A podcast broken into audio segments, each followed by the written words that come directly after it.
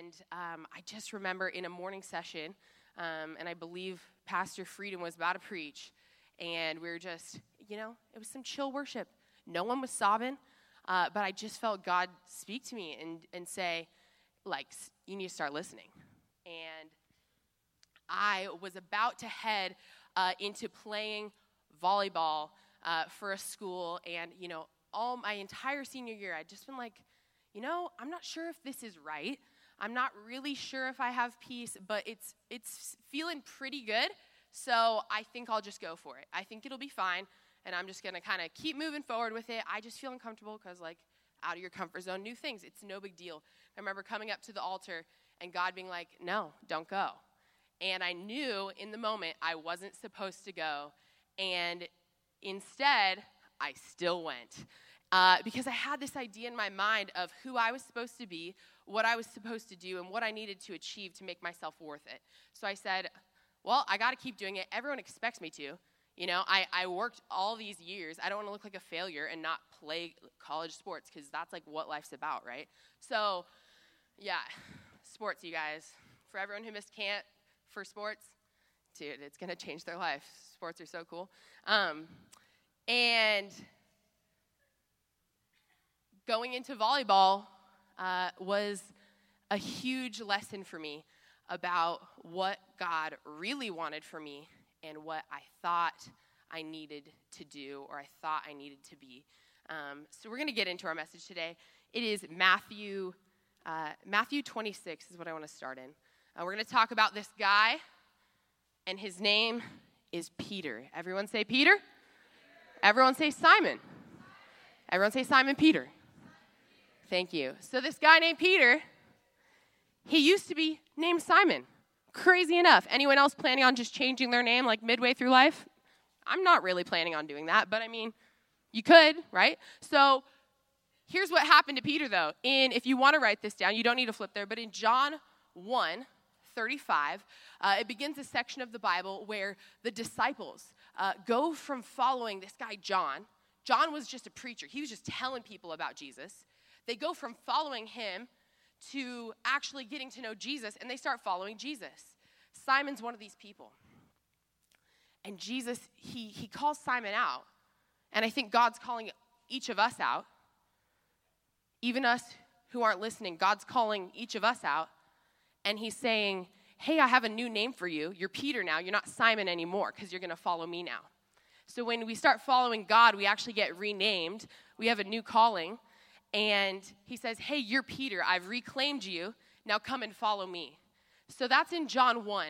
And we're fast forwarded here to Matthew, and Jesus is about to go to the cross. So the disciples have been walking with him f- for quite a while now. They've seen the miracles, they've had their faith tested, they've stayed with him, they've been diligent, they've been faithful. Some of us feel like that. We've been on this journey, we've been faithful. We've had our struggles, we've had our doubts and disbelief, but we're here. We showed up to camp. And in Matthew 26,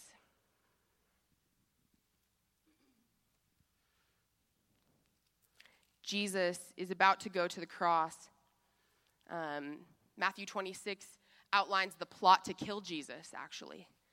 And if you guys didn't know, and I think sometimes we assume we just know this stuff, but if you didn't know uh, that Jesus actually went to the cross, died, rose again, pretty crazy thing on its own, let alone the fact that it wasn't just a miracle, it was a miracle for our souls.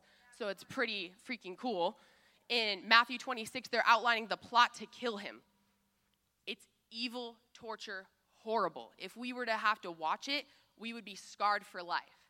Like, I think that I would just go in a room and cry for the rest of my life if I had to actually be there. In verse 31, Jesus predicts this guy, Peter, from way back in John 1, denying him.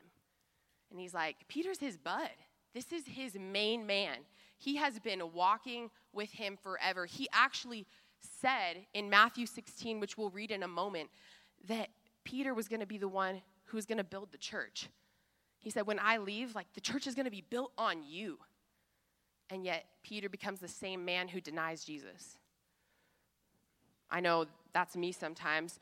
In verse 31, it says, On the way, Jesus told them, Tonight, all of you will desert me, for the scriptures say, God will strike the shepherd, and the sheep of the flock will scatter. But after I've been raised from the dead, I'll go ahead of you to Galilee, that's a city, and meet you there. Peter declared, Even if everyone else deserts you, I'm never going to desert you, Jesus. Jesus replied, I tell you the truth, Peter, tonight, before the rooster crows, you'll deny me. You'll deny three times that you ever even knew me. Not that I'm your friend, not that I'm your king, your Lord, your Savior, but that you've even ever met me. You're just going to deny that you know me altogether. Peter's like, No, even if I have to die with you, I'd never deny you, God. Why would I do that? I've been at this altar, I've cried, I've talked to my cabin leader. I know that you're my Savior. Why would I deny you? And all the other disciples, they're like, Yeah, Peter's right. Jesus, what are you trying to say? we we agree with Peter. They're like, No, we're on Peter's side. Sorry, Jesus. We're not denying you. He's God, so we know that different happened. We fast forward to verse 69. It says, the, the, it's literally titled Peter Denies Jesus. If you're ever wondering like what the section is about, read the heading. Yeah. It says this Meanwhile, Peter was sitting outside in the courtyard. A servant girl came over and said to him, You were one of those guys that Jesus was with. And Peter, he denied it in front of everyone. He said, I don't know what you're talking about. Later, out by the gate, another servant girl noticed him and said to all the other people standing around, Hey, this guy, he was with Jesus in Nazareth. This is him. Again, Peter denies it, this time with an oath. He says, I don't even know the guy. I don't even know who that is. A little later, some of the other bystanders came over to Peter and said, You must be one of them. We can tell by your accent, bro. Like, you're from Galilee. You're friends with him. And Peter swore, A curse on me if I'm lying. I don't know this guy. Peter's pretty stubborn, like me, I think. And immediately the rooster crowed. Suddenly, Jesus' words flashed through Peter's mind Before the rooster crows, you'll deny me, you'll deny three times that you even knew me. And he went away weeping bitterly. You can title this message Weeping Bitterly.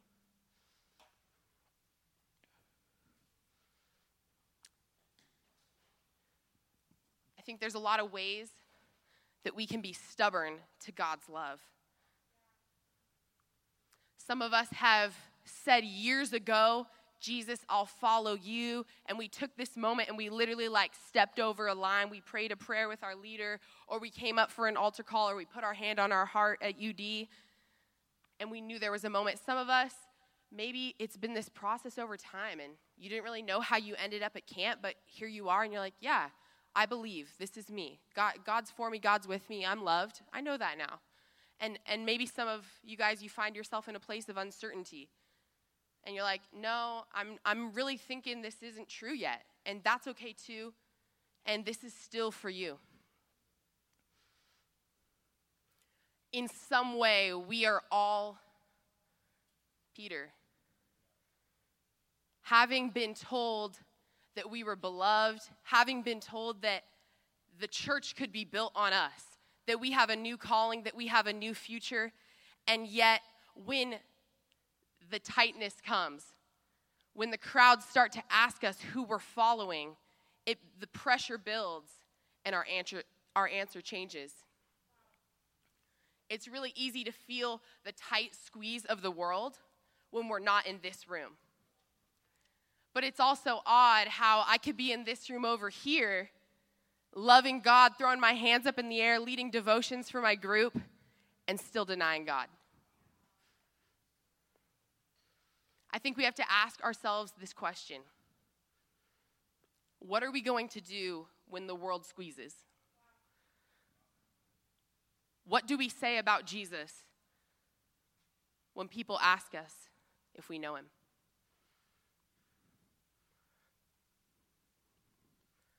I'm not just talking about that philosophical little discussion you get into maybe a couple times a year at a lunch table and people start bringing up religion and you're like, this is my time. I'm going to say Jesus was God. No. I'm talking about your everyday actions. What does your life show? When people, when you feel squeezed by the world, when you're asked, did you just, did you wear the flip flops? No, I didn't do it. Are we going to hold on to our stubbornness? Hold on to our old ways so tightly that we can't let go and be freed to walk in the way of God? Here's the thing no one would want to say that they want to bitterly weep. That's, that's sad. Like, you, all of us hear those words and we're like, yeah, I'm not trying to weep. Like, that's not even crying. You're like, if I sob, there's like some, like, yeah, there's some dignity to sobbing. You're like, if I'm just weeping, you're like, that's sad. You don't want to see someone else weep. You don't even want to witness someone else weeping. Like, we don't want to bitterly weep either. That's, but yet, Peter took that on himself when he chose to deny Jesus. We take that on ourselves. We bring on our bitter weeping when we say, Hey, God, thanks for the love, but after camp, I'm actually good.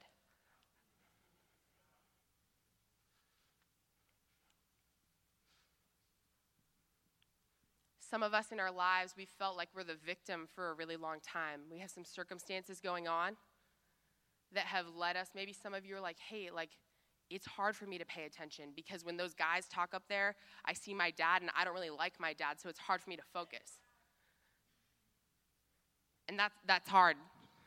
And we're the victim in that situation. But there's also a part of us when we've chosen to accept Jesus and then we turn away and we go back to our bitter weeping where we've become the villain. And Peter chose to deny Jesus three times. Peter had the choice to either own it and say, Yeah, I'm with this Jesus guy. He's my friend. I follow him. Or he had the choice to deny, deny, deny, and walk himself into his bitter weeping kind of a hard pill to swallow for me to think that when I got to the point of crying in Victoria Hackett's car in the Ristretto's parking lot saying, I just want to quit volleyball so bad. She was like, just quit. I do it all the time. it was good advice. It's a hard pill to swallow to think that I did that. That I heard God's voice speaking to me loudly, telling me the choice to make, putting an impression on my heart of where I was supposed to go and what I was supposed to do. But I was so stubborn, so resistant. I said, I don't know him, I don't know him, I don't know him. And suddenly I'm shocked when months later I'm bitterly weeping. I'm going to invite the band to come. And I have three things I want you guys to write down.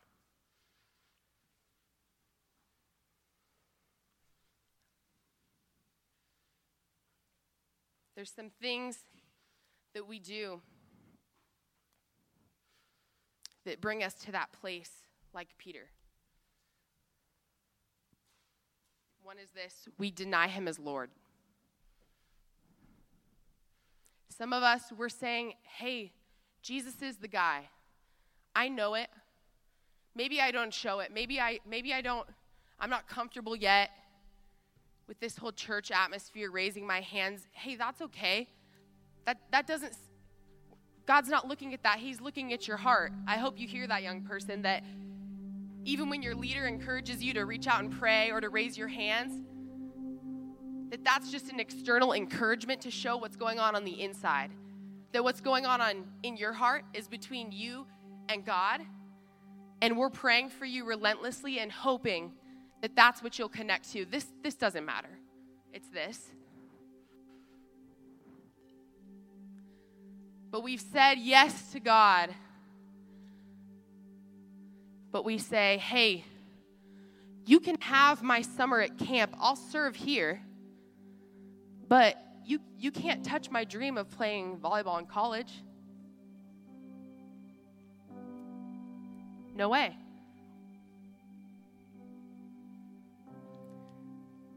You can have my summer as an intern. You can have every Wednesday night, maybe even Monday nights. Maybe I'll do a small group every other Saturday. You can have that. God, I'll give it to you. Don't worry. But when push comes to shove and we need to break up, or we need to go make an apology to a parent, or we need to go mend a friendship, say, hey, I don't know you, I don't know you, I don't know you. Number two is this we deny his power. Say, God, I believe in you. I love you. I'm coming to the altar. But I'm not even going to let my wall down to think that you could help me process what's going on in my parents' marriage because you couldn't really do that.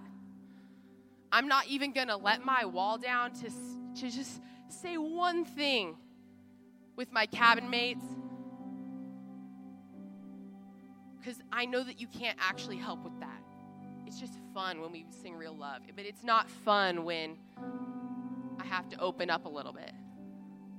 So we deny God his power. We're like, hey, I don't know that power. That's not for me. We just, we bitterly weep.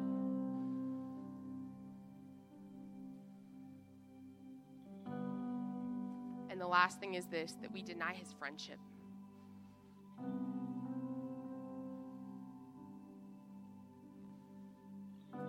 I mentioned that if, if I were to have to be there when Jesus was crucified to watch the plot played out and know he was Savior of the world, to have felt the presence of God and then watch him be crucified, it would put us into such, such a place of disparity. And yet we deny his friendship to us. We deny his outstretched hand when we see God's Son on the cross. And we're like, I'm still going to sin. I'm going to knowingly choose. For me, I had another one of those moments at camp. In this room, kneeling down right here with a rock in my hand and making a choice. Like, I got to go tell my leader now what's really going on. I'm done denying God his friendship. Looking at him the cro- on the cross and being like, well, it's like kind of a sad story, but like, I kind of want to just keep doing what I'm doing.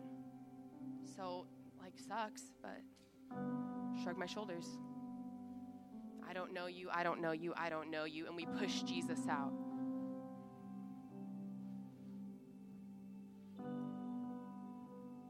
Think we have to ask ourselves a second question in what way have we said to God, hey, thanks, but no thanks? I'm good. Thanks to the fun, thanks to the this is living, thanks to real love, thanks to crowd surfing. But I, you as Lord of my life, making helping me make decisions, your power in my life, I have to let my wall down and, and open up about what's going on, seeing you as a friend, having compassion for Jesus on the cross, and, and knowing that that meant something, mm, not so sure. Here's the crazy thing in Matthew 16. We're going to start in verse 13 if you want to flip there.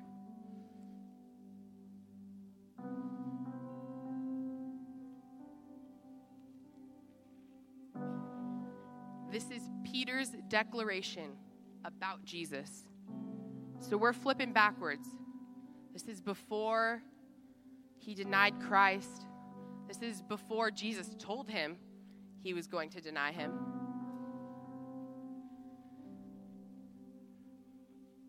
And Jesus asks this He says, Who do people say that the Son of Man is? He's asking about himself. Who who do they say that I am? They said, Well, some say it's actually John the Baptist. Some say this prophet Elijah. Others say Jeremiah. And some people are talking about other prophets. You know, it's really a mixed bag. People are, have a lot of opinions here. Then he asked them, But who do you say that I am? Simon Peter answered, You are the Messiah, the Son of the living God. And Jesus replied to him, and this is what Jesus would say to you despite our denial, despite what we've said no thanks to God in, he says this You are blessed, Simon, son of John, because my Father in heaven has revealed this to you. You did not learn this from any human being. Now I say to you that you are Peter, which means rock. And upon this rock I'll build my church, and all the powers of hell will not conquer it. And I will give you the keys of the kingdom of heaven. Whatever you forbid on earth will be forbidden in heaven, and whatever you permit on earth will be permitted in heaven. Jesus knew then, when he said this, that Peter would deny him. That Peter's denial would ultimately help to send Jesus to the cross to die. And yet he still says this blessing over Peter. And this is what Jesus is saying to you, young person that you are the rock he'll build his church on that despite our denial, there's nothing that can change the love that Jesus has for you. And He's just inviting us to go deeper. He's inviting us to let down the wall. Some of us have it so built up. We have all the perfect answers for our cabin leader. We have all the perfect answers for our buddy who brought us to camp. We're like, no way am I talking about it. Stop asking. And God's like, I'm still here. When do you want to stop bitterly weeping?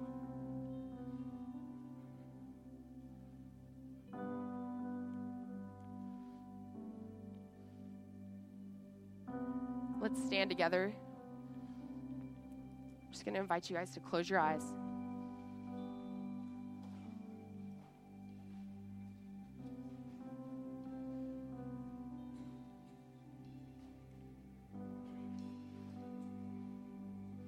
if you find yourself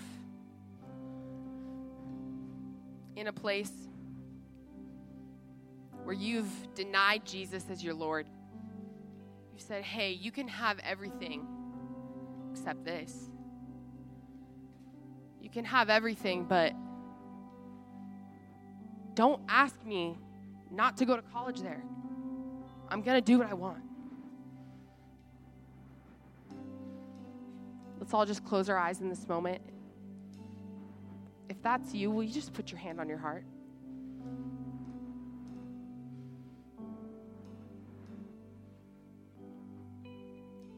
Maybe you've been denying the power of Jesus, saying, Hey, I believe in you, I trust you, but could you really help could you really help my heart in this situation? My house, my family, my parents, they're so broken. I've been hurt so many times. I love you, God, but I, I, this wall is so big. If that's you, would you put your hand on your heart this morning?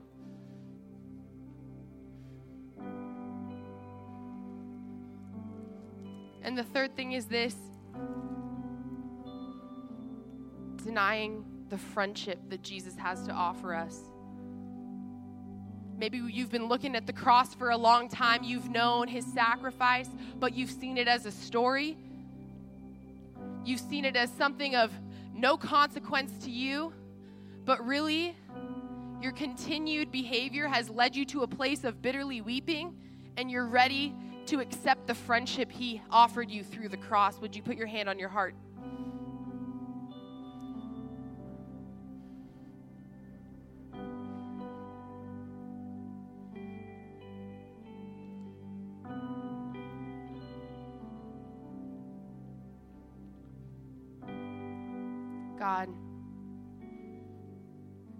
Every hand, you see every story.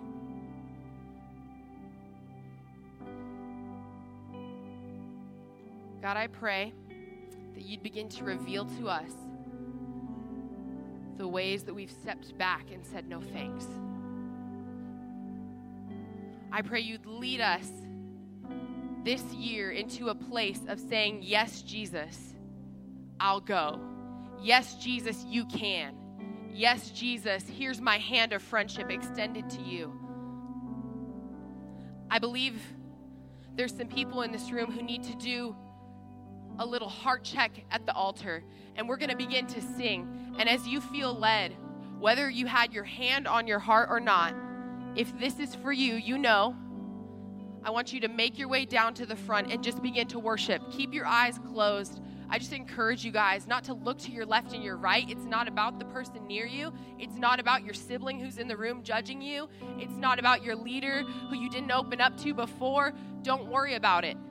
This is your time for you and God.